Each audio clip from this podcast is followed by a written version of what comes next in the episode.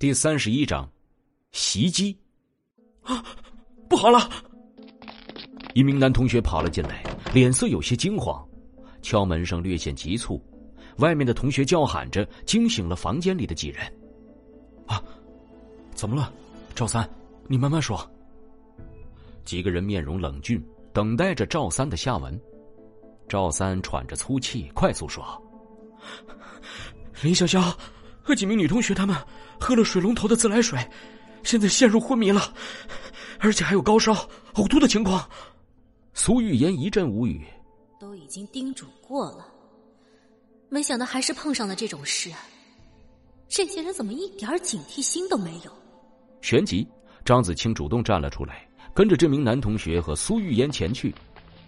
张子清刚刚恢复不少的精神力，经过这一番折腾，又消耗了些许。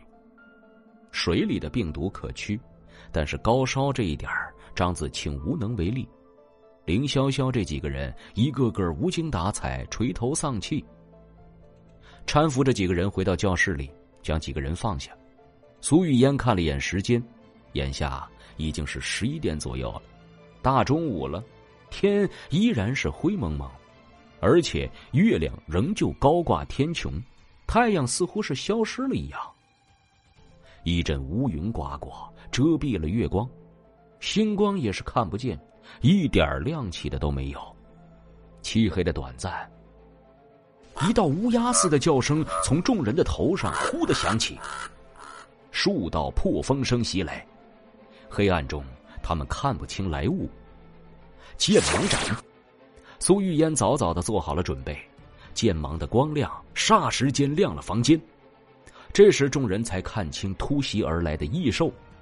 这些怪物貌似乌鸦，通体漆黑，个头半个人那么大，数量还极为的众多，呲牙咧嘴，嘴巴张开，有着几颗闪闪发光的牙齿。他们发出刺耳的鸣叫声，撞击着窗户、木板。还有二十余头不知道从哪儿飞来的乌鸦异兽，冲着人群俯冲，撕开血花。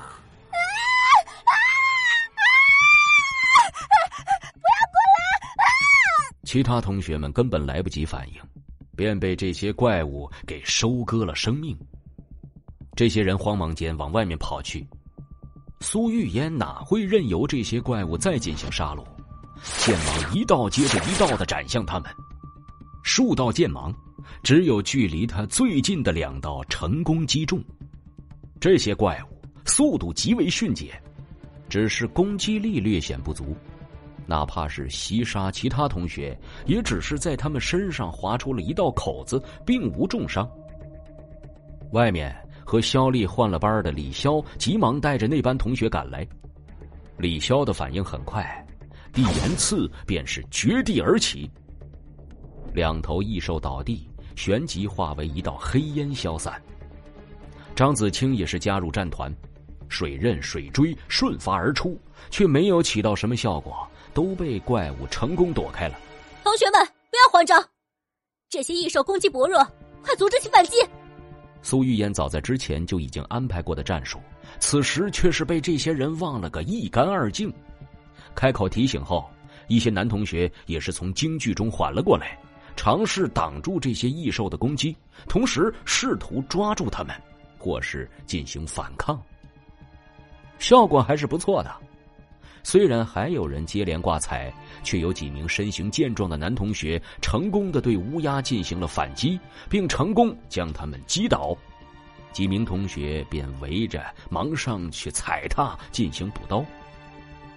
第一波抵抗有了成效，同学们便没有之前那般慌张。接连几波，反倒是将这些乌鸦给逼入了绝境，只有几头在教室里闷头乱窜。窗户被打破，外面的乌鸦却是一哄而进。这群异兽可就不是之前分散开来的那二十余只了，而是一大波。目测下来，至少两百余只，甚至可能后方还会有更多。十余个被分配到了武器的男同学抵挡在前面，挥动间，几头乌鸦被打飞。然而，这些乌鸦却是不怕死的继续冲上来。